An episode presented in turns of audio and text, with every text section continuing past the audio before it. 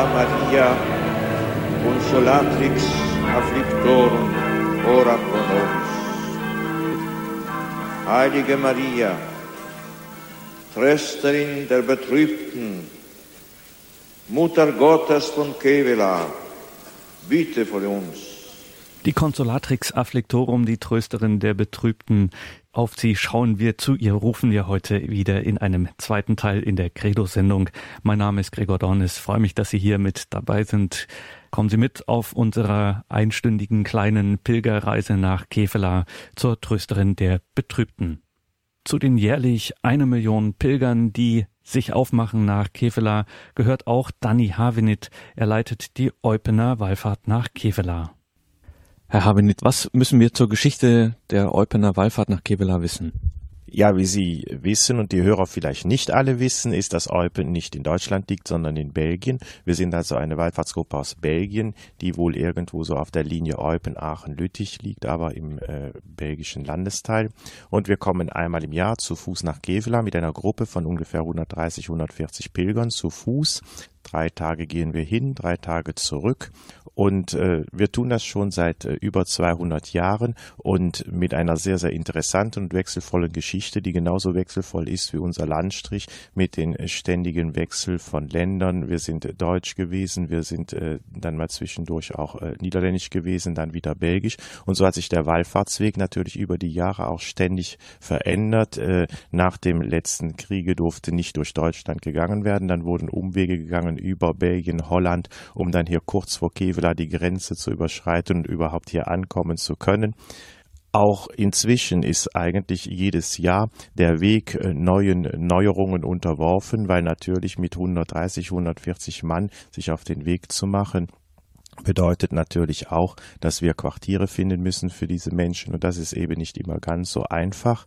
Aber wir schaffen es immer wieder und wir passen die Wege an und so ist das auch im Glauben. Der Glaube ist jedes Jahr neu, jeden Tag neu und äh, dem stellen wir uns und das ist sehr, sehr schön im Heiligen Geist zu erleben.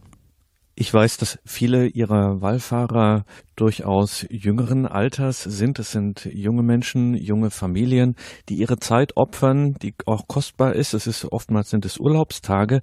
Warum machen die das? Warum, äh, was motiviert Ihre Wallfahrer, diese Zeit zu opfern? Also erstens ist es jedes Jahr eine Herausforderung, überhaupt Menschen zu finden, die bereit sind, freie Zeit zur Verfügung zu stellen für ihren Glauben. Es sind alle suchende Menschen und es ist sehr, sehr unterschiedlich mit sehr, sehr vielen und unterschiedlichen Beweggründen, wofür sich die Menschen auf den Weg machen. Da gibt es die Gruppe derer, die äh, einfach zu Familien gehören, die schon seit Generationen unserer Wallfahrtsgruppe verbunden sind, wo der Opa, äh, der Vater, die Kinder mitgehen. Äh, da sind die äh, jungen Familien, die sagen, ja, wir möchten etwas etwas für uns tun, wir möchten zur Ruhe kommen, wir möchten in der Familie etwas Spirituelles, nennen wir es mal einfach ganz global, erleben. Da gibt es Jugendliche, die auf der Suche sind, die vielleicht in TC oder auf irgendeinem Weltjugendtag ein Erlebnis gehabt haben, gesagt haben, ich möchte aber meinen Glauben zu Hause weiterleben. All diese Menschen sind wie ein bunter Flickenteppich, die sich bei uns wiederfinden, genauso bunt wie die Kirche eigentlich ist. Und Sie sagen es richtig, die Wallfahrtsgruppe ist recht jung, zumindest das, was, äh, was die allgemeine Gesellschaft als Bild von der Kirche hat, die sagt, die Kirche ist alt und die Menschen in der Kirche sind alt. Also wenn das das Bild ist, dann entsprechen wir dem absolut nicht. Und das ist, das ist auch gut so. Hat natürlich auch sehr, sehr viel mit dem zu tun, was wir während dieser sechs Tage leben. Wir, wir leben eine Kirche und eine, eine, einen Pilgerweg, der natürlich ganz anders ist als das, wie es in den 50 oder vor 50 Jahren gewesen ist. Und wir versuchen jedes Jahr aufs Neue einen Pilgerweg anzubieten, der auch inhaltlich in diesem Jahr, dem Jahr 2015 entspricht und dem Bedürfnis der Menschen des Jahres 2015. Das heißt auch manchmal Experimente einzugehen.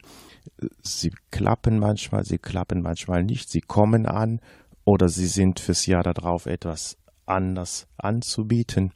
Es heißt aber auch Abschied zu nehmen von manchen Dingen, die vielleicht älteren Pilgern sehr, sehr verbunden sind, wo auch Erinnerungen mit zusammenhängen, aber wo wir einfach sagen müssen, das sind Sprache, das sind, das ist, sind Konzepte, die einfach auch äh, jungen Menschen nicht mehr zusagen. Und das alles zusammen äh, heißt nicht weichspülen, das alles zusammen heißt natürlich äh, christlich und auch äh, katholisch Profil zeigen und das sollen wir tun, aber indem wir das so weit wie möglich auslegen, genauso wie das Wort Katholikum ja eigentlich heißt allumfassend, weltumspannend, so möchten wir so offen wie nur eben möglich sein, äh, dass Menschen mit uns gehen, die auch der Kirche fernstehen. Und ich weiß es und ich bin überzeugt, mit uns sind Menschen unterwegs, die nicht nur bereit sind, äh, jeden Tag und jede Woche die Sonntagsmesse zu besuchen und, äh, na, ich denke mal, dem traditionellen Kirchenprofil zu entsprechen. Nein, es sind vor allen Dingen suchende Menschen.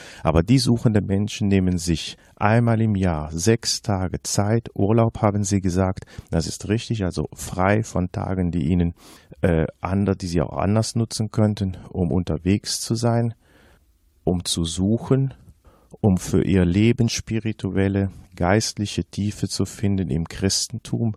Und ich denke, da haben wir als Organisatoren für die Wallfahrt nicht nur logistisch, sondern vor allen Dingen inhaltlich einen enormen Auftrag in dieser Zeit. Und jetzt haben Sie uns neugierig gemacht. Wie sehen denn diese sechs Tage der Wallfahrt aus? Wie läuft das konkret ab? Wenn die Frage inhaltlich gemeint ist, dann beziehen wir uns alljährlich auf das Thema, das Kevelaar, die Wallfahrtsleitung von Kevelaar hier anbietet. Äh, in diesem Jahr habt Vertrauen, fürchtet euch nicht aus dem Matthäusevangelium.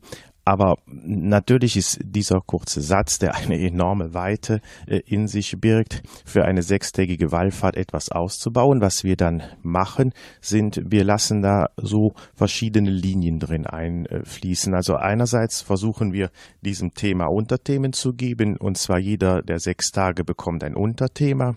Wir versuchen es inhaltlich an eine bestimmte äh, Sache zu koppeln. In diesem Jahr machen wir das am Thema Eucharistie fest. Im letzten Jahr haben wir das am Thema Vater Unser festgemacht. Wir haben das auch schon Jahre an Maria festgemacht oder am Credo oder an bestimmten übergeordneten Themen wie die Themen der Weltjugendtage.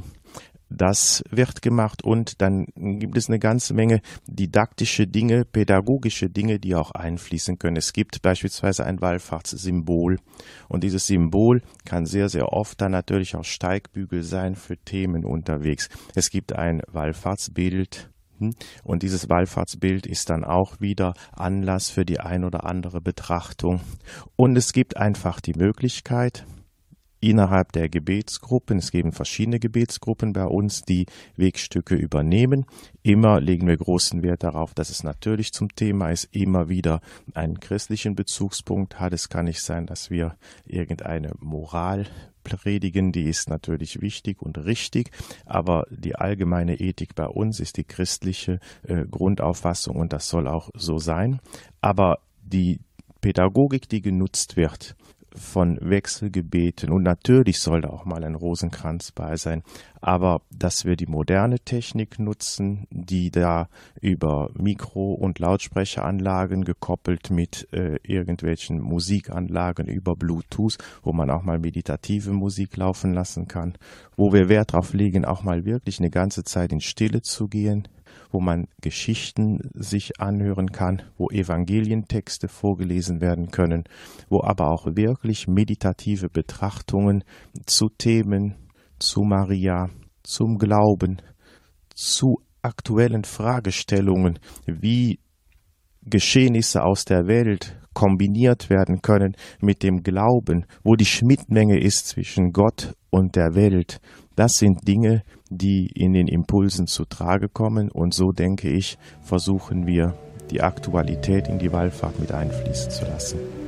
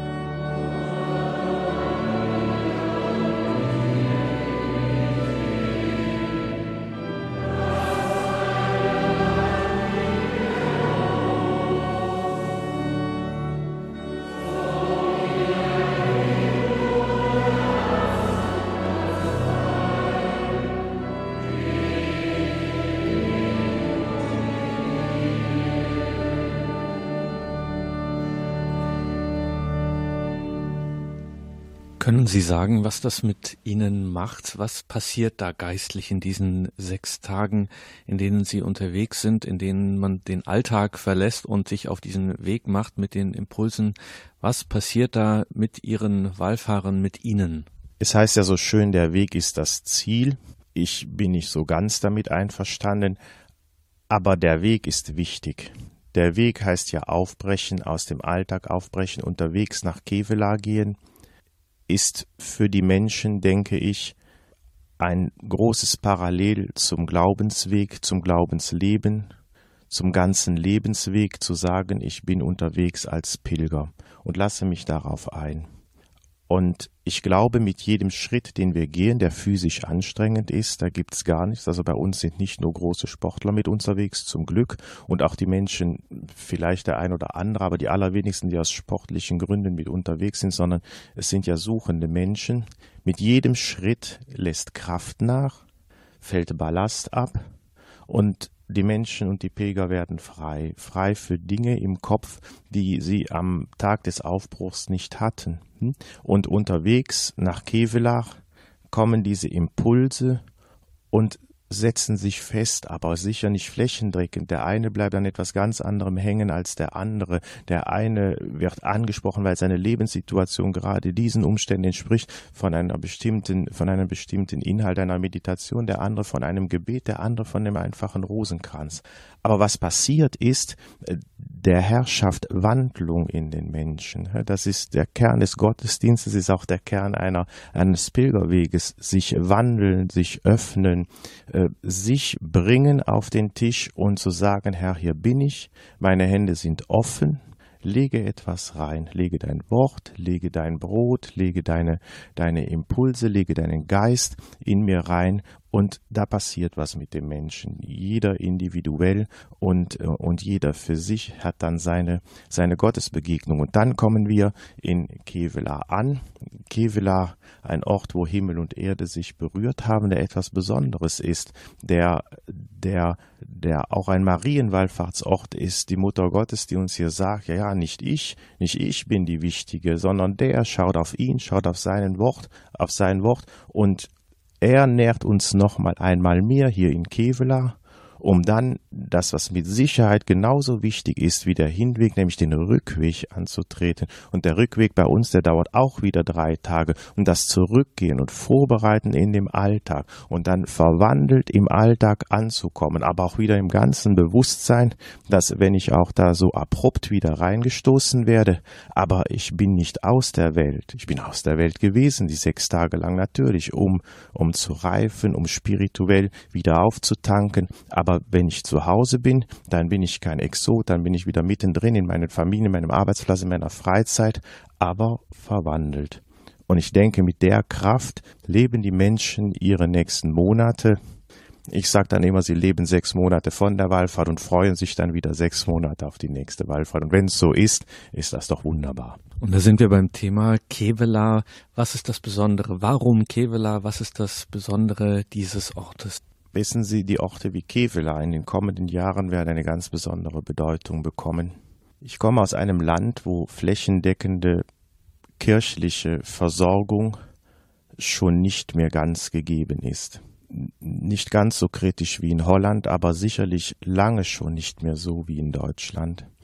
Und die Menschen, wenn sie Glaubensbegegnungen machen möchten, überhaupt die Botschaft des Christentums das Wort des Herrn hören wollen, müssen sie sich auf dem Weg machen. Und Kevela liegt für uns nicht ganz vor der Türe, das ist richtig, aber selbst mit dem Wagen ist es sehr einfach erreichbar. Und wenn ich mir überlege, für wie viele Nichtigkeiten wir uns ins Auto setzen und fahren, dann ist fürs Wesentliche im Leben mit Sicherheit eine kurze Fahrt äh, wichtig und richtig. Wir sind in den letzten Jahren wieder unterwegs zu einem Christentum, vielleicht wie ganz am Anfang oder wie es auch mal im Mittelalter war, dass Menschen nicht zu Hause vor der Haustür, ich nenne es mal ganz bewusst, eine Versorgung bekamen, sondern wo die Menschen sich aufmachen mussten zu Zentren, in denen der Glaube gelebt wurde. Und ich nenne hier mal ganz bewusst das französische Wort Foyer. Wir machen uns auf zu Foyers, zu Feuerstellen, an denen wir uns wärmen können, wo auch Feuer ist, wie früher in den alten Küchen, wo die Feuerstelle war, der einzige warme Raum im Haus, wo die Menschen hinkamen, die Familien sich trafen zum Reden, weil es da warm war, weil es da schön war, weil es Gemeinschaft gab, weil es Dialog gab. Und das ist hier auch, bitte, es ist für uns alle extrem schwer, zu Hause überhaupt noch Christentum zu leben. Wenn wir sagen, wir sind katholisch, dann outen wir uns mehr als mit vielen anderen Dingen, die in der Gesellschaft gesagt werden. Aber, aber irgendwo müssen wir ja Kraft schöpfen. Und diese Kraft können wir schöpfen an Orten, wo wir wieder zusammenkommen. Gleichgesinnte, christliches Multikulti und uns wärmen im Austausch, im Dialog und schauen, dass wir äh, unsere verschiedenen Ansichten im Lichte des Wortes Jesu betrachten und, äh, und, und austauschen und reflektieren. Und das ist für die Zukunft der große Auftrag solcher Orte wie Kevelach. Das heißt, ein Ort für Sie, Herr Havenit, der ähm, ein Ort, der nicht etwas bloß Vergangenes darstellt oder eine bloße Tradition, die man einfach rekapituliert, sondern wirklich ein Ort, der zukunftsträchtig ist, der für die Kirche auch im 21. Jahrhundert, auch und gerade im 21. Jahrhundert eine Bedeutung hat, eine glaubensstärkende, vertiefende missionarische Funktion? Christentum hat nicht nur eine soziologische Aufgabe, Christentum hat eine missionarische Aufgabe. Das ist uns grundgelegt. Und äh, aber die ist, die ist ständig anders. Die, diese Aufgabe war anders im 19. Jahrhundert, als diese vielen Orden entstanden sind und die ähm, sozialen Aufgaben im Bereich von Unterricht, im Bereich von Gesundheitsversorgung und so weiter der Staat damals nicht hatte. Die sind von uns ausgegangen. Und als der Staat sie übernommen hat, ja okay, dann sind, ist es für uns auch wieder wieder abgefallen. Und im 20. Jahrhundert war es anders das 20. Jahrhundert, das Jahrhundert der großen Kriege, aber auch das Jahrhundert der, des Konzils und der Öffnung zur Welt hin. Und da sind wir 40 Jahre fast unterwegs sind gewesen, um im 21. Jahrhundert anzukommen mit, mit, mit, mit neuen Päpsten, mit neuen kirchlichen Strukturen, mit neuen Impulsen, die auch von der Weltkirche ausgehen. Und das ist, das ist Aufgabe der Kirche, sich dem Heute zu stellen. Ne? Äh, also das ganze Lukas-Evangelium spricht doch nur vom Heute und das, das sollen wir uns bitte beherzigen. Äh, heute leben wir sicher mit der ganzen Tradition vor allen Dingen im Katholizismus kommt das ja wunderbar zum Ausdruck. Wir sind nicht irgendwo äh, nur gekoppelt am Wort und wir sind gekoppelt am, am, am Brot, wir sind gekoppelt an Gemeinschaft, aber wir sind auch gekoppelt an unserer ganzen Geschichte, an unserer ganzen Tradition die so furchtbar reichhaltig sind, aber die unser Heute reich machen soll und nicht das Heute leben, indem wir äh, die Asche verehren, sondern indem wir die Glut schüren. Und das ist das, was wichtig ist. Und das ist das, was unser Auftrag heute als, als Kirche, als Christ von heute ist. Und dafür auch mein persönliches Engagement in dieser Wallfahrtsbewegung nach Kevela mein Engagement ist, ist eine Arbeit ein ganzes Jahr hindurch. Und viele Menschen entdecken die Frucht unserer Arbeit der unserer Gebetsgruppen, aber auch der, die sich in der Organisation engagieren, die erleben das sechs Tage lang und können sich fallen lassen, brauchen sich eigentlich überhaupt nicht Sorgen zu machen. Für die Quartiere ist gesorgt, für Essen ist gesorgt, der Weg ist geplant, alles ist eigentlich geplant. Wichtig ist, dass die Leute sich fallen lassen können. Aber wir, wir haben das ganze Jahr über Kevlar und können uns das ganze Jahr damit, damit auseinandersetzen und das ist, das ist Auftrag an die Christen heute, an uns Christen heute, äh, Themen, das Thema zu reflektieren, Dinge versuchen zu Papier zu bringen in Form von Meditationen, von Gebeten, von Betrachtungen und eine, eine, ein bunt gefächertes Angebot für die Menschen heute aufzubauen, wo sie sich drin wiederfinden. Das ist unser Kevela das ganze Jahr hindurch. Gibt es dafür konkrete Beispiele? Können Sie von einer bestimmten konkreten Erfahrung berichten, eines Ihrer Pilger, Ihrer Wallfahrer, die vielleicht äh, vorher oder die vielleicht ein erstes Mal dabei waren und vorher nicht so kirchlich engagiert oder aktiv waren, die gesagt haben, jetzt habe ich eine ganz neue, intensive Erfahrung gemacht und die dann auch im Glauben weitergetragen hat? Kann ich und die gibt es, aber ich will mit einem viel allgemeineren Beispiel antworten. Es ist wahnsinnig interessant. Eupen ist keine große Stadt, ist eine Kleinstadt und äh, wenn 140 Pilger unterwegs sind, es sind, weiß Gott, nicht immer die gleichen Pilger. Wir haben eine Erneuerung von circa circa 15 bis 20 Neupilger jedes Jahr und jeder geht auch nicht immer mit. Das heißt also, es ist doch, ein, doch, doch äh, bunt und, und äh, verändert sich ständig. Aber wenn wir durch die Straßen gehen und Keveler Pilger treffen sich im Laufe des Jahres, dann ist die Begegnung anders als Hallo. Und dieses unverbindliche Hallo, was immer noch besser ist als gar nichts sagen, äh, hat, hat seinen Reiz, aber wir bleiben stehen. Wir begrüßen uns und gleich wie wenig Zeit wir haben, werden immer ein paar Worte gewechselt. Auch bei uns in der Gruppe gibt's Leid. Menschen, die übers Jahr hindurch mit Schicksalsschlägen verbunden, äh, die Schicksalsschläge erleben und sich damit verbunden zu fühlen und zu wissen, da sind Menschen, ob sie anrufen oder nicht, aber die an dich denken. Oder du hörst auf einmal ganz parallel, äh, ja, die sind vorige Woche für dich mal den Kreuzweg gegangen, die sind für dich mal eine kurze äh, Abendwallfahrtsstrecke gegangen und haben gebetet für deine Anliegen. Ohne dass die unbedingt jetzt sagten, ich mach das und nein, sie machen es einfach und sich getragen zu fühlen von dieser Gemeinschaft, ich glaube, das ist das, was auch diese Gruppe von uns aus. Herr Havenit, gibt es einen bestimmten Ort in Kevela, wo Sie, wenn Sie dann ganz allein hier sind und angekommen sind, sich am liebsten aufhalten, sagen wir auch zurückziehen ein wenig? Den gibt's aber eigentlich, verrate ich Ihnen gar nicht gerne. Aber äh, es gibt hier im, im Bereich um der Gnadenkapelle gibt es eine ganze Reihe äh, Orte und Rückzugsmöglichkeiten, selbst bei den großen Tamilenwallfahrten, wenn wir zufällig hier waren oder Motorradwallfahrten, bin ich immer wieder erstaunt, wie es äh, im Bereich äh, Sakramentskapelle, Beichtkapelle, äh, die Verbindung zur Basilika, in der Basilika, in der Kerzenkapelle, in Pax Christi, aber auch etwas weiter in der wunderbaren Kirche St. Antonius, die ja nicht zum Wallfahrtsbezirk gehört, aber die die Pfarrkirche ja eigentlich von Kevela ist, wie Gottes Begegnung da möglich ist. Einerseits. Andererseits bin ich auch immer wahnsinnig erstaunt darüber, im ganzen Trubel an einem stark besuchten Sonntag, wie es immer wieder möglich ist, trotz der vielen hunderte Menschen, die um einen rumschwirren, wie so eine Glocke um sich herum zu schaffen und persönliche Begegnung, Gottes Begegnung, Bitte und Kontakt zu Maria und zu allen Menschen, die uns eigentlich wichtig und wesentlich sind, aufnehmen zu können. Das ist auch Kevlar und worüber wir eben sprachen, dass es ein Ort ist, wo der Himmel die Erde berührt. Das ist da, wo solche Dinge möglich sind. Das ist Kevlar. Das ist Kevela, sagt Danny Havenit, Leiter der Eupener Wallfahrt nach Kevela.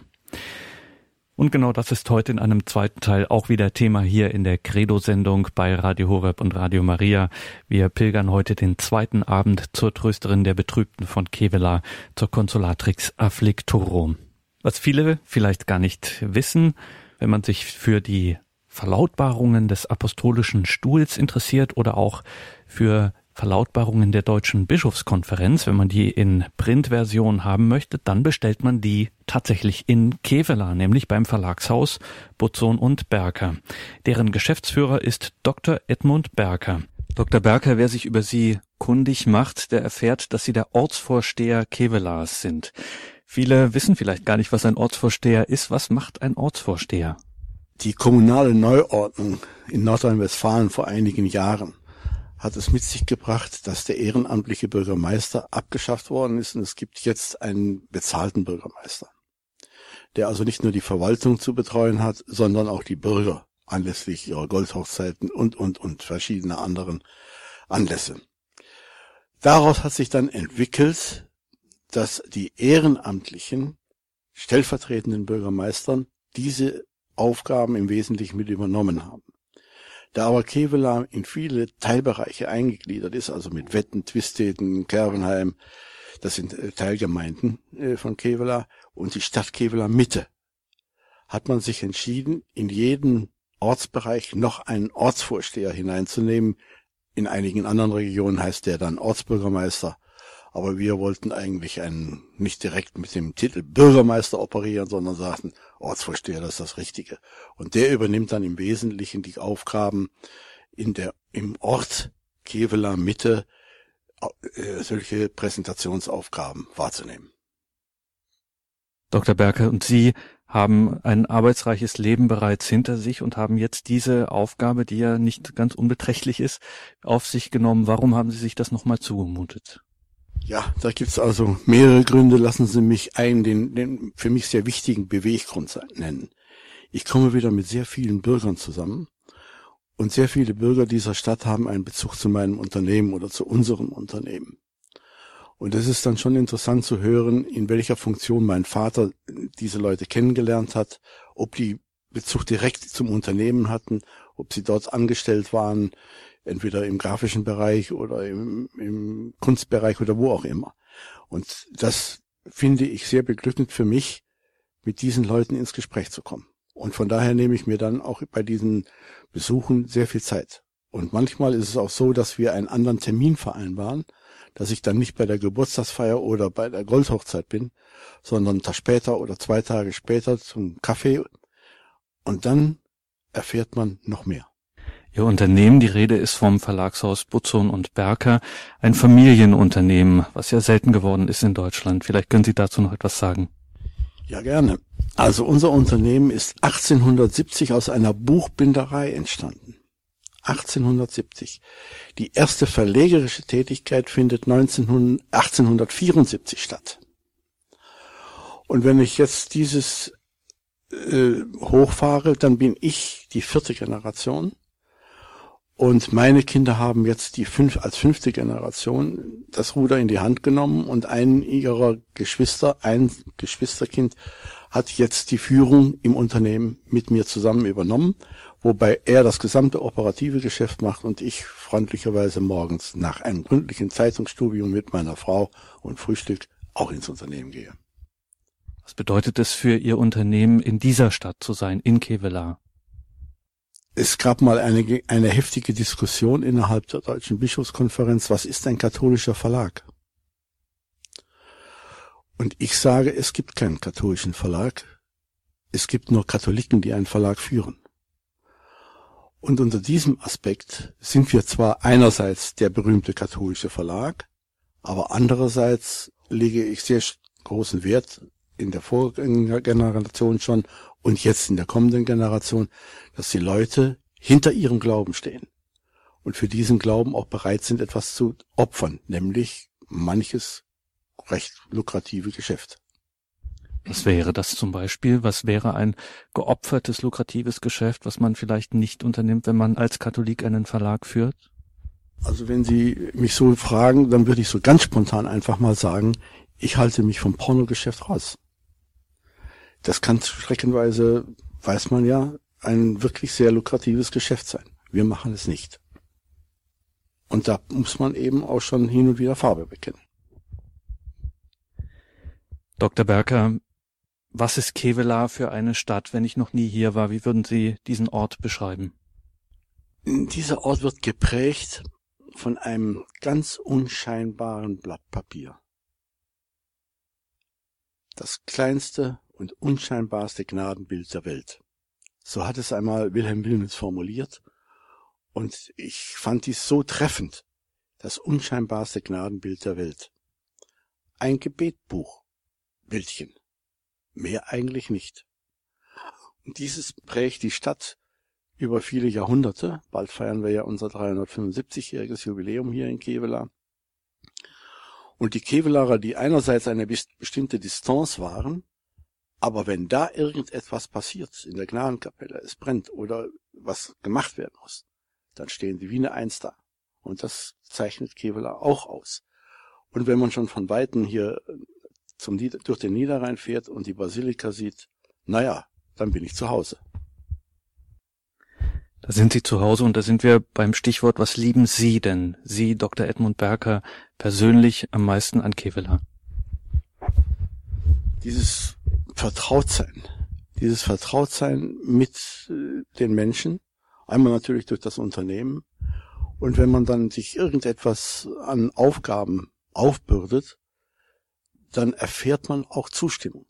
Insbesondere, wenn man zuhört. Und das ist auch eine ganz wichtige Aufgabe in Kevlar, zuzuhören. Früher waren ja so die, die, die Kneipen, war ja eigentlich ein Ort der Kommunikation. Da ging der Chef mit seinen Leuten abends oder morgens um 12 Uhr, bevor die zum Mittagessen gingen nach Hause, eben ein Bier trinken und einen Schnaps, na war gut. Und abends genauso. Und dann wurde, wurden Dinge besprochen. Das fällt heute weg.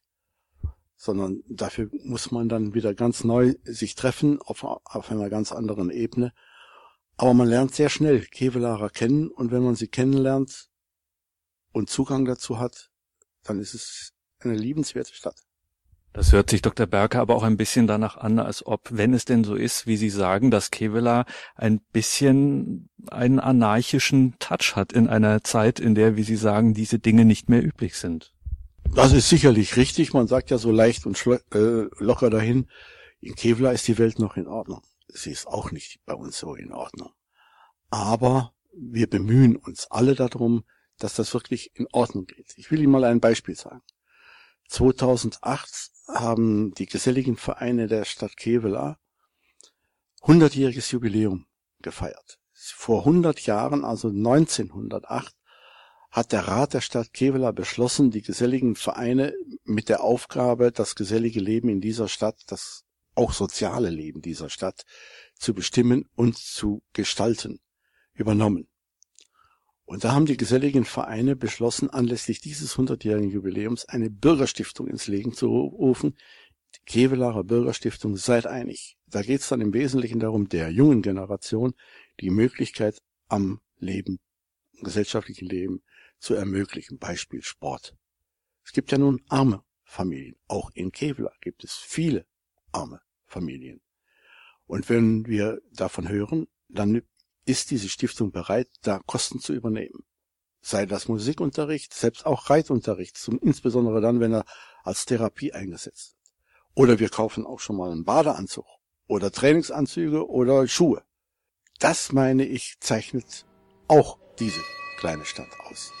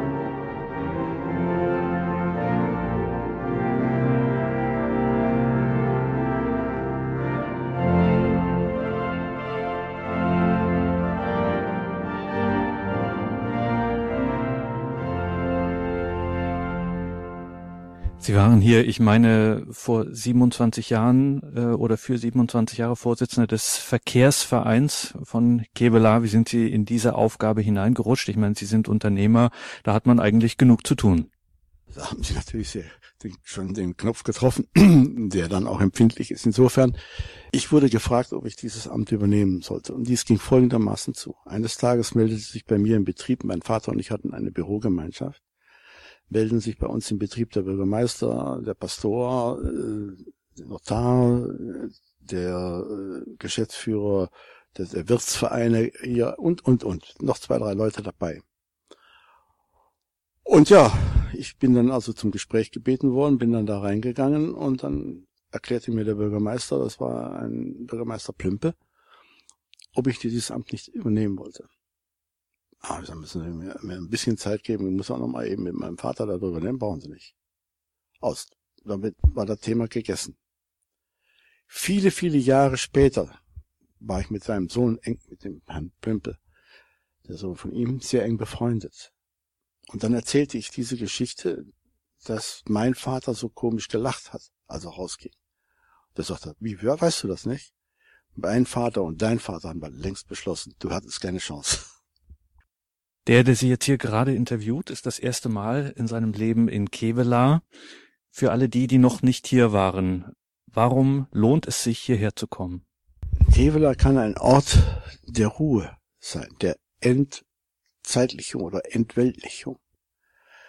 Wenn Sie in der Sakramentskapelle sich hinsetzen, dann sind zwei, drei Leute da, wenige Leute, die da durchrennen, das versucht man zu verhindern, Sie haben dort die Möglichkeit, einfach mal entspannt eine Viertelstunde, halbe Stunde zu sitzen.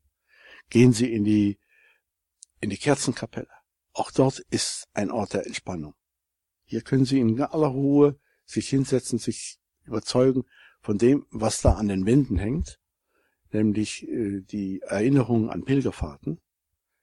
Und wenn man sich dann vorstellt, man wäre selber Pilger, dann weiß man auch, dass das vielleicht Beschwernisse sind und ist man dann noch bereit, eine Erschwernis auf sich zu nehmen. Aber sie haben einfach überall die Chance. Kevlar ist im Wesentlichen in der Innenstadt verkehrsberuhigt. Für mich manchmal schade, denn wenn ich weggefahren bin, bin ich grundsätzlich erst an der Gnadenkapelle vorbei und wenn ich wiedergekommen bin, ebenso wieder da vorbei. Geht heute nicht mehr. Man muss also von beiden winken. Aber Kevlar ist einfach ein ruhiger, entspannter Ort und trotzdem lebendig. Dr. Berker, wir leben in Zeiten, in denen gerade auch kirchlicherseits viel über Zukunftsprogramme diskutiert wird, nachgedacht wird, sehr angestrengt. Was könnte so ein Ort wie Kevela für die Zukunft von Kirche, von Christentum beisteuern? Was könnten von hier für Impulse ausgehen? Da fällt mir so ganz spontan ein Buchtitel ein, der vom Lettmann stammt. Unserem alt verstorbenen Bischof Reinhard Lettmann. Der hat einen Buchtitel kreiert mit uns zusammen. Wir brauchen einen langen Atem. Und der Atem aus Kevela wird bald 375 Jahre alt. Und Kevela ist die Stadt einer Frau, eine Marienstadt, für Frauen. Und wenn ich mir vorstelle, dass wir in Kevela, lassen Sie uns nicht darüber streiten, ob es 800 sind oder 900 oder nur 700.000 Besucher. Und die sind im Wesentlichen Frauen dann wird eigentlich die Dimension klar, in welche Richtung es geht. Und wenn ich mir jetzt überlege, was der Papst gesagt hat zu den Frauen, wir brauchen mehr Frauen und wir brauchen mehr die Wertschätzung der Frauen, dann ist eigentlich die Zukunft programmiert. Kevela nicht nur ein Ort der Tradition, sondern vor allem auch und gerade ein Ort der Zukunft. Davon ist Dr. Edmund Berker überzeugt, Gemeindevorsteher von Kevela und Geschäftsführer des Verlagshauses Butzon und Berker. Sie haben eingeschaltet in der Credo-Sendung bei Radio Horeb. Mein Name ist Gregor Dornes. Freue mich, dass Sie hier mit dabei sind bei unserer zweiten Pilgerfahrt nach Kevela. Heute Abend zur Consolatrix Afflictorum der Trösterin der Betrübten. Aus aller Herren Länder kommen Pilger nach Kevela, auch aus den Niederlanden. Gianni Brake ist seit Jahren Präses der Den Haager Kevela Bruderschaft. Ich habe ihn im Frühjahr dieses Jahres in Kevela getroffen. Er hat sich auf den Weg gemacht in unser Büro am Kapellenplatz. Herr Bracke, Sie sind Präses der Kevela Bruderschaft Den Haag. Bevor wir darauf zu sprechen kommen, müssen wir Sie persönlich fragen, wann waren Sie eigentlich das erste Mal in Kevela? Das war, wenn ich äh, 14, 13, 14 Jahre alt war. So, das ist jetzt äh, mehr als 45 Jahre. Und mit 13, 14 Jahren kommt man als äh, pubertierender Junge, als junger Mann hierher, findet man das nicht langweilig und äh, hat man da nichts anderes im Kopf? Nein, und eigentlich gehörte es dazu. Ich äh, war äh, im Kleinseminar in Holland und unsere Präfekt hat uns als Messdiener jedes Jahr mitgenommen, wenn man möchte natürlich. Aber das war natürlich wunderbar, so weit weg nach Kevlar zu gehen mit einer Gruppe junge Leute. Und wir hatten ein eigenes Hotel hier in dem äh, äh, Maastraße und das war ja auch es war schön, es war würdig, aber es war auch ganz toll. Was ist für Sie das Besondere an Kevela? Was ist das Reizvolle? Was lieben Sie an diesem Ort? Ja, das ist eine einfache Frage, aber da sitzen so durch die Jahre viele Aspekte dran.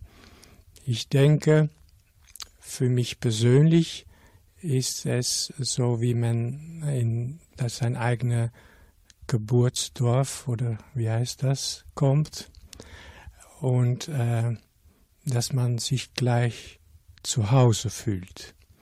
Wir nennen in unserer Wallfahrt auch immer, äh, wir gehen bei Mutter zu Hause. Und das ist, äh, gibt ja es eigentlich auch gut an. Die Mutter ist Maria, aber die Mutter ist auch ein großer Bestandteil einer Familie. Und so fühlt man sich hier auch. Jedenfalls ich. Äh, und das, das ist das Schöne. Man fühlt sich hier gut beim Maria im Gnadekapelle, aber man fühlt sich auch sehr gut und ich besonders, weil ich die Leute jetzt auch ziemlich gut kenne, bei die Leute von Kevela und das fühlt ja, fühlt ja sehr, sehr schön. Ich gehe immer mit Freude hierher und gehe mit dankbarer Freude wieder weg. Wir hören das immer wieder, wenn wir hier mit Menschen sprechen, dass offensichtlich auch in diesem Ort unter den Einwohnern hier eine besondere Gastfreundschaft herrscht, dass man sich hier zu Hause fühlt. Sie sprechen regelrecht von einer Art Familie. Woran, wenn man jetzt diesen Ort nicht kennt, woran macht sich das bemerkbar? Wie erspürt man das hier, dass hier so eine besondere Atmosphäre herrscht? Ich denke, dass es so ein Gefühl gibt, man hat kein äh, Grenze überschritten. Das ist natürlich von alt her gehört Kevelaar zum Bistum Limburg und äh, wir sind ja eigentlich so eine fast europäische Nation. Das geht nicht an, wo, aus welchem Land man kommt. Man kommt hier zu glauben und zum Genießen miteinander. Und da sind wir beim Thema Kebeler Bruderschaft Den Haag. Sie gibt es mittlerweile über 100 Jahre. Wie kommt es, wie ist es zustande gekommen, dass es so eine Bruderschaft in den Niederlanden in Den Haag gibt? Ja, ähm, wir sind jetzt 121 Jahre alt als Bruderschaft und ich denke, in der Zeit waren natürlich viele Pfarreien, die eine eigene Bruderschaft hatten zum einem Wallfahrtort. Und Kevlar ist davon natürlich äh, eine von den bekanntesten. Da gibt ja auch ein Cabaretier, die hat gesagt in einer Konferenz, ja, und der Bus nach Kevlar steht hinten beim Kirchenpforte, so sie können gleich einsteigen. So, das war eigentlich ganz äh, äh, normal, dass man auf Wallfahrt ging. Und das war auch, und jetzt sehe ich doch auch noch bis ganz alte Menschen, auch ein bisschen den Ausflug des Jahres für ihn. Das war fast auch den Ferien. Und äh, ja, natürlich war die Glaube ganz stark. Und das ist das Schöne von dem Wallfahrt und hier von Käferler. Man kann hier den Glauben beleben, aber auch ein bisschen Ferien feiern. Und das ist, denke ich, auch, warum Leute auch gerne auf Wallfahrt gingen. Natürlich als Ersten aus dem Glauben, aber auch um ein bisschen zu feiern und das ist katholisch. Sie sind Präses Ihrer Bruderschaft und das seit über drei Jahrzehnten. Wie sind Sie, wie sind Sie in dieses Amt gekommen und was hat dieses Amt mit Ihnen gemacht? Wie hat es Sie verändert? Äh, beim letzten zu bleiben, denke ich, dass es mir nicht geändert hat. Es hat mir geformt und reicher gemacht. Und äh, ich habe nicht, dass ich hier mich geändert habe, glücklich. Und man hat mir hier mir auch immer akzeptiert, so wie ich bin. Ähm, ja, das war, na, ich habe gesagt, ich bin natürlich als Messdiener oder Ministrant äh, hier angefangen und dann hatte ich meine Karriere bis zum Akolit aufgebaut und das war natürlich ja auch den Jahr, Jahren 60, 70. Da war das nicht mehr so normal, um auf Wallfahrt zu gehen. Und ich war mit einigen Freunden auch noch vom Kleinseminar, sind wir immer dabei geblieben. Dann hatten wir doch so etwas, ja, was sollen wir hier eigentlich noch? Und da war ein sehr äh, vernünftiger Vorstand und die hat gedacht, die beiden sollen wir mal im Vorstand fragen. Und äh, na, das habe ich gerne gemacht. Dem anderen hat leider nach einigen Jahren äh, umgezogen nach irgendwo anders. Und ich bin ja immer da dabei geblieben. Und so kommt man von einem bis zum anderen. Und das hat mir ja immer gut gefallen, weil wir auch als Vorstand äh, es gut miteinander äh, vertragen haben. Wir haben uns selbst auch immer erneut und wir waren ja auch noch ziemlich in junger Wahl, äh, Vorstand. Und das ist jetzt mein Auftrag. Jetzt muss ich wieder dafür sorgen, dass da wieder Jüngere im Vorstand dabei kommen, sodass das Vorstand ja auch gut lebendig bleibt und nicht alt und knackig. Herr Bracke, wenn Sie nicht als Präses Ihrer Bruderschaft und dann demnächst auch als Ehrenbrudermeister hier von Kevela hier unterwegs sind, sondern wenn Sie allein sozusagen in Zivil in Anführungszeichen unterwegs sind, wo gehen Sie hier am liebsten hin? Oder sagen wir es andersrum, wenn Sie jetzt in einer Stunde Ihr Zug führe und es wäre der letzte Tag, den Sie jetzt in Kevela sind, wo würden Sie unbedingt noch vorbeischauen? Ja, dann habe ich den Wahl aus dem äh, Sakramentskapelle. Das ist für mich persönlich ganz schön, so in die Stille. Und ich muss ja ehrlich sein, wenn wir hier mit Gruppen sind, ist das für mich kaum ein Wahlfahrt. Eine Wahlfahrt ist dann, dass das alles für die Leute, für die Bürger gut, gut gelingt. Und wenn ich, fast immer, wenn ich hier bin und ich fahre nach Haus, das ist meistens morgens, dann kaufe ich mir ein Brötchen und dann laufe ich den Kreuzweg mit meinem Brötchen und dann bin ich nicht nur an Beten, aber auch an Denken und Genießen und dann bin ich ja auch oft sehr dankbar, ja, was ich so alles hier und in mein Leben erreicht habe. Kehren wieder zurück zum großen Programm. Wie viele Wallfahrten organisieren Sie hierher und wie viele Menschen nehmen daran teil? Wenn Sie jetzt als äh, Den Haarer Bruderschaft eine Wallfahrt organisieren hierher. Ja, wir organisieren das ganze Jahr durch Wallfahrten, nicht nur nach Kevela. Also wir sind fast ein ehrenamtliches, aber ein ständiges Wallfahrtbüro. Ähm, aber nach Kevlar kommen wir zweimal. Im August kommen wir für drei Tage und, und für einen Tag. Und wir kommen immer mit dem Schließung äh, 31. Oktober, 1. November. Und in August sind das so insgesamt auch mit den Leuten, die privat für uns hierher kommen, so 400 Leute. Und ähm, im Oktober, November haben, nehmen wir nur einen Bus. Das hat auch mit den Hotels zu machen. Aber dann wollen wir das immer klein behalten. Und wir haben jetzt einen Plan, um ab nächstes Jahr auch bei der Eröffnung des Pilkertor am 1. Mai auch mit einem Bus hierher zu kommen und vorher eine Wallfahrtsorten in die Nähe zu besuchen. Und das auch hier in der Nähe von Kevlar ist auch auch vieles Schönes zu sehen und das wollen wir gerne auch mal ins Programm mitnehmen.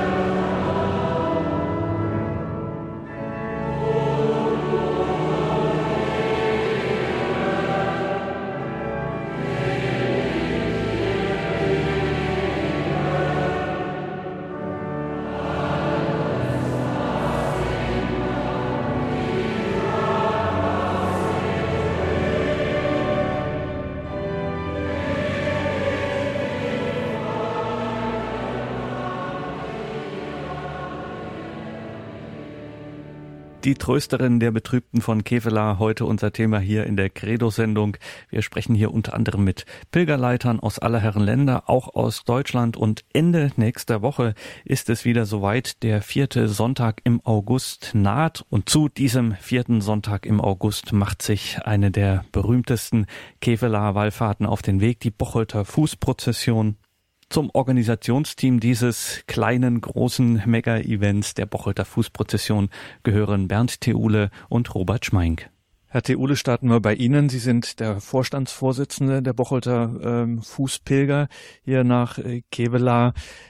Wenn man Ihre Broschüre anschaut, dann ähm, ist man nicht unbeeindruckt, sagen wir es mal so. Von was für Dimensionen reden wir hier, wenn wir von der Bocholter Wallfahrt nach Kevela sprechen? Wir gehen alljährlich mit circa 1000 bis 1200 Fußpilgern von Bochol nach Kevela. Das findet, die äh, Wallfahrt findet immer am vierten Wochenende im August statt, am vierten Sonntag im August. Samstags morgens um halb sieben gehen wir von Bochol los und sind dann abends gegen 8 Uhr in Kevela wir ziehen etwa mit circa in den letzten Jahren mit 900 Personen aus aus Bocholt und unterwegs gesellen sich dann noch Personen dazu, sodass wir in Kevlar, wie gesagt, mit 1000 bis 1200 Pilgern einziehen. Um das nochmal zu vertiefen, Sie ziehen also los und sammeln tatsächlich unterwegs äh, Leute ein. Man stößt dann einfach so dazu, steht am Rand und äh, reiht sich sozusagen ein. Ja, so sieht's aus. Also wir wissen nicht, wer mitgeht, wie viel. Wir kennen keine Namen. Man kann wirklich sagen, wer in Bocholt, wenn wir losgehen, an der Straße steht und mitgehen will, wird mitgenommen. Wir teilen uns in, äh, wir gehen, vorne gehen die Frauen in Viererreihe, dahinter gehen die Männer, logischerweise auch in Viererreihe. Wir ziehen gemeinsam aus und aus verkehrstechnischen Gründen teilen wir uns unter, hinter Bocholt und gehen in zwei Gruppen weiter, damit der Verkehr an uns vorbeifließen kann. Wir gehen auf der rechten Fahrbahnseite äh, in Abstand von etwa fünf Minuten bis zehn Minuten auch damit an den Pausenorten nicht tausend Leute einfallen, sondern da auch ein bisschen das entzerrt wird. Äh, unterwegs singen wir im Wechselgesang. Es gibt auf dem Hinweg zum Beispiel sieben Gebetseinheiten. Wir singen vier bis fünf Lieder im Wechsel dann. Dann gibt es einen Rosenkranz und eine Litanei und dann gibt es eine Gebetspause. In der Gebetspause unterhält man sich dann mit seinem Nachbarn oder es wird die Mundharmonika rausgeholt, also es, äh, bis, zur, äh, bis zur nächsten Gebetseinheit. Und auf dem Rückweg haben wir acht Gebetseinheiten. Wobei auf dem Rückweg seit Jahr, etlichen Jahren nicht mehr diese Vielzahl dabei ist, sondern wir schrumpfen mehr auf, um, auf die Hälfte etwa zusammen, so zwischen 600 und 700 Personen noch. Herr Schmeink, stellvertretender Vorstand ähm, des Vereins, erzählen Sie uns von Bocholt. Was ist Bocholt für ein Ort? Bocholt ist traditionell, sage ich jetzt mal einfach, der Wallfahrt sehr stark verbunden. Man spürt also immer wieder in Gesprächen mit Leuten, alle haben, äh, ich sag mal, eine Verbindung über die Familie, über Bekannte zur Wallfahrt eben hin. Und man spürt, dass diese Wallfahrt in Bocholt getragen wird von allen Menschen. Was ist Ihre Verbindung zur Wallfahrt, Herr Schmeink? Ja, auch bei mir ist es traditionell gewachsen. Äh, ich war im Alter von sieben Jahren, da haben mich meine Eltern das erste Mal mitgenommen auf diese Wallfahrt, die also auch traditionell jahrelang vorher schon da waren. Und bei mir ist dieser Funke nicht beim ersten Mal übergesprungen. Ich habe dann drei Jahre gebraucht, um das eben sacken zu lassen, aber seit dem elften Lebensjahr äh, immer wieder dabei und habe das Glück, dass meine Familie voll hinter mir steht und mich auch jedes Jahr oder wir uns zusammen eben begleiten auf dem Weg. Unsere Kinder sind fast immer auch dabei. Die Ole, dieselbe Frage an Sie. Was äh, bedeutet Ihnen diese Wallfahrt? Wie haben Sie, wie ist Ihre innere Verbindung hierher? Bei mir ist es ähnlich. Ich gehe seit meinem achten Lebensjahr mit nach Kevela, gewachsen auch durch die Familie. Mein Vater war im Vorstand tätig, mein Urgroßvater war im Vorstand tätig. Dadurch sind das so gewachsene Verbindungen. Ich habe mit 18 Jahren meine Frau während der Wallfahrt kennengelernt und äh, die Familie war auch Traditions, der Vater war auch mit, Mitglied in der, im Vorstand, Urgroßvater oder Großvater genauso. Und dadurch sind das so gewachsene Verbindungen. Man muss wirklich sagen, wie der Schmeink eben schon zu Recht sagt, das ist eine gewachsene Sache in Bocholt. Also es gibt, man wächst, man wird mit der Wallfahrt groß. Es gibt also in Bocholt vier Jahreszeiten äh, oder fünf Jahreszeiten, einmal vor der vor Kevela und einmal nach Kevela und eben die vier anderen bekannten Jahreszeiten. So ist das in Bocholt, muss man sagen. Was macht das mit Ihnen nach all den Jahren, ähm, diese jährlich, dieser jährliche Tag dieser Wallfahrt? Äh, was geht da so innerlich in Ihnen vor, wenn Sie unterwegs sind und wenn Sie hier ankommen? Ja, unterwegs durch die Aufgaben, die wir haben, äh, kann man sich so auf die Wallfahrt leider nicht mehr konzentrieren, muss ich sagen. Das ist als Pilger mit Sicherheit schöner, weil einem organisatorisch viel Dinge durch den Kopf gehen. Es muss einfach alles klappen. Da, äh, da war das war als, als Pilger, muss ich sagen, angenehmer. Aber äh, für mich sind es einfach äh, das Gemeinschaftserlebnis, in, in, in einer Gruppe Gleichgesinnter zu pilgern und einfach de, der Weg nach Kevela hin. Das Gebet, das Gespräch, mit wildfremden Menschen über Dinge zu sprechen, äh, wo man sich wirklich umdreht, wo man wirklich überlegt, Mensch, der, der sagt hier Dinge, die würde, würde man außerhalb Kevelas keinem erzählen, außerhalb der Wallfahrt. So sind das so gewachsene Dinge. Was sind denn so, Herr Schmeink, die größten Herausforderungen in der Organisation?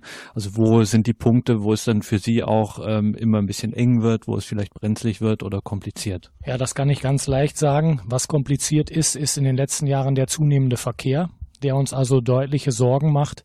Äh, wie wir in den Ende 70er Jahren nach Kevela gepilgert sind, war es am Samstag auf den Bundesstraßen sehr, sehr ruhig. Das spüren wir heute nicht mehr. Und für uns 34 ist, also ich sag mal, die größte Sorge, die Pilger wirklich gesund und munter nach Kevela zu bringen und äh, vor den Gefahren im Straßenverkehr so gut wie es geht eben zu schützen. Herr Schmeink, haben Sie einen besonderen, in Anführungszeichen, Lieblingsort hier in Kevela, wo Sie besonders gern sind? Vielleicht dann auch mal allein? Ja, da gibt es zwei. Also einmal bin ich sehr gerne am Gnadenbild und auch sehr gerne bei der stillen Anbetung. Also ich kann für mich sagen, dass ich alle markanten Punkte in meinem Leben eigentlich hier versucht habe abzustimmen. Und ich kann eigentlich spüren, dass ich äh, von hier aus erleichterter weggehe äh, in mein bisheriges oder in das Leben zurück. Herr Theule, wo sind Sie besonders gern in Kevela, wenn Sie dann vielleicht auch mal fünf Minuten Zeit haben, allein zu sein und dahin zu gehen? Äh, das Gnadenbild, muss man, muss man wirklich sagen. Äh, und bei mir ist es ähnlich. Alle Dinge, die im Leben bei uns passiert sind, wurden mit Kevela abgestimmt. Also wir sind vorher nach Kevela gefahren und nachher vor irgendwelchen wichtigen Entscheidungen auch wieder. Ist das eigentlich, könnte man sich Ihrer Fußwallfahrt, könnte man sich dem auch anschließen, wenn man vielleicht sagt, das möchte ich mal erleben. Ich fahre einfach mal am vierten, am vierten Sonntag äh, des August. Ich tu mir das mal an und schau mal, wie es so ist, in diesem Pilgerzug von tausend Leuten äh, mitzugehen. Geht das? Ist so jederzeit möglich. Also ich sag mal, natürlich ist in der örtlichen Presse die, die genaue Uhrzeit immer angegeben, wann es losgeht. Aber wir haben auch eine Internetseite, wo auch diese Ablaufzeiten äh, wie, ich sag jetzt mal, ein Plan beim, bei, bei, bei der Eisenbahn eben abgedruckt ist. Und wer an diesen Orten dann eben ist, das heißt also 6.30 Uhr in Bocholt ist oder eben an den angegebenen Zeiten in den Pausenorten ist, kann uns jederzeit begleiten auf Hin- und Rückweg. Wie wir jetzt auch aus dem Gespräch heraus gehört haben, Herr Theule, Herr Schmeink, äh, das Ganze ist durchaus mit Arbeit verbunden und man hat eben auch es als Pilger vielleicht ein bisschen angenehmer, während das Ganze, wenn man nicht so wie Sie dann die Verkehrspolizisten quasi immer schön drüber gucken muss, klappt jetzt alles, ist alles äh, im grünen Bereich. Trotzdem machen Sie das, trotzdem engagieren Sie sich weiterhin äh, dafür. Warum machen Sie das? Sie könnten es auch einfacher haben. Ja, einfach um, man kann wirklich sagen, das Gemeinschaftserlebnis, das, das Schöne an dem, dass man wirklich sich mit Gleichgewinnen auf den Weg macht. Das kennt man von Katholikentagen, das kennt man also überhaupt, wo man sich, besonders im Glauben muss man sagen, wo man als Christ sich gemeinsam aufhält. So geht's mir auf jeden Fall. Und darum mache ich das sehr gerne. Herr Schmeink? Ja, bei mir ist es so, dass ähm, ich auch innerhalb des Vorstandes sehr viele Freundschaften gefunden habe, die mir Spaß machen, also mit diesen Leuten während des Jahres auch zu verkehren und unterwegs zu sein. Und man spürt oder man ist gut aufgehoben innerhalb dieses Vorstandes, diese Organisation zu machen. Das ist dann eben, ich sag mal, das, was uns antreibt. Dann wünschen wir auch für dieses Jahr viel Erfolg und gutes Gelingen, äh, eine gute, gesegnete Wallfahrt Ihnen. Danke, Herr Theule, danke, Herr Schmein. Ja, Dankeschön. Ganz herzlichen Dank.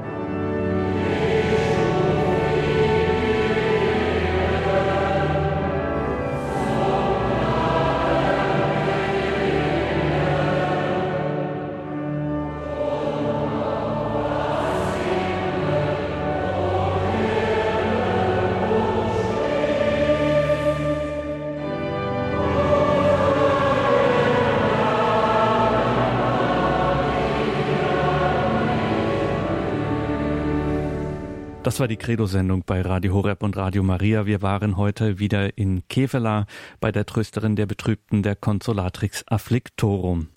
Einen Mitschnitt von dieser Sendung gibt es als CD und Podcast. Schauen Sie dazu einfach auf horeb.org. Und es sei nochmal eigens betont, also Ende nächster Woche zum vierten Sonntag im August findet sie wieder statt, die Bocholter Fußprozession und wer in der Gegend ist, der kann sich dieser Fußprozession durchaus anschließen, sich dann sozusagen am Wegesrand des Pilgerzuges mitnehmen, aufsammeln lassen und mitziehen zur Gottesmutter von Kevela. Dazu haben wir auch einen Link in unserem Infofeld zur Sendung, wie wir ohnehin die Pilgergruppen, Infos zu Kevela, zum Verlagshaus Butzon und Berker und so weiter in unserem Infofeld zur Sendung verlinkt haben. Schauen Sie dazu auch auf horeb.org ins Tagesprogramm. Hier im Programm folgt nun um 21.40 Uhr die Komplett, das Nachtgebet der Kirche. Mein Name ist Gregor Dornes, wünsche Ihnen weiterhin viel Freude hier im Programm bei Radio Horeb. Heute Abend mal ganz fromm, weil wir eben in Kevela unterwegs sind. Gottes Segen und Mariens Schutz auf allen ihren Wegen.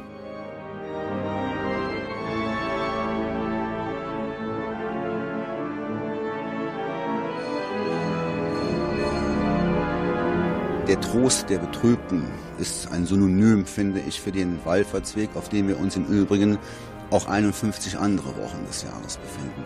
Das aber zu deklarieren in der Oktav, in der wir uns auf den Weg machen, beladen mit all dem, was hinter uns liegt oder mit den Sorgen, die man sich um das Bevorstehende tut.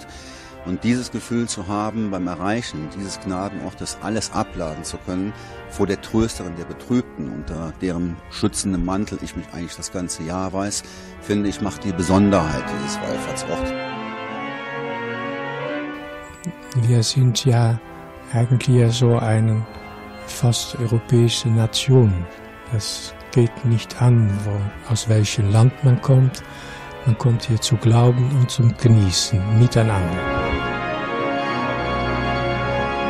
Es gibt das schöne Wort, Kevlar ist Sonder der Niederlande netto denken. Kevlar ist ohne die Niederlande nicht zu denken und genauso ist es. Von daher haben wir eine gute und intensive Beziehung und erhoffen uns natürlich von der Kraft Mariens her, dass, ich sag mal, von diesem Ort hier auch etwas ausgehen kann, die Neuevangelisierung, die Glaubensbestärkung und Glaubensbereicherung.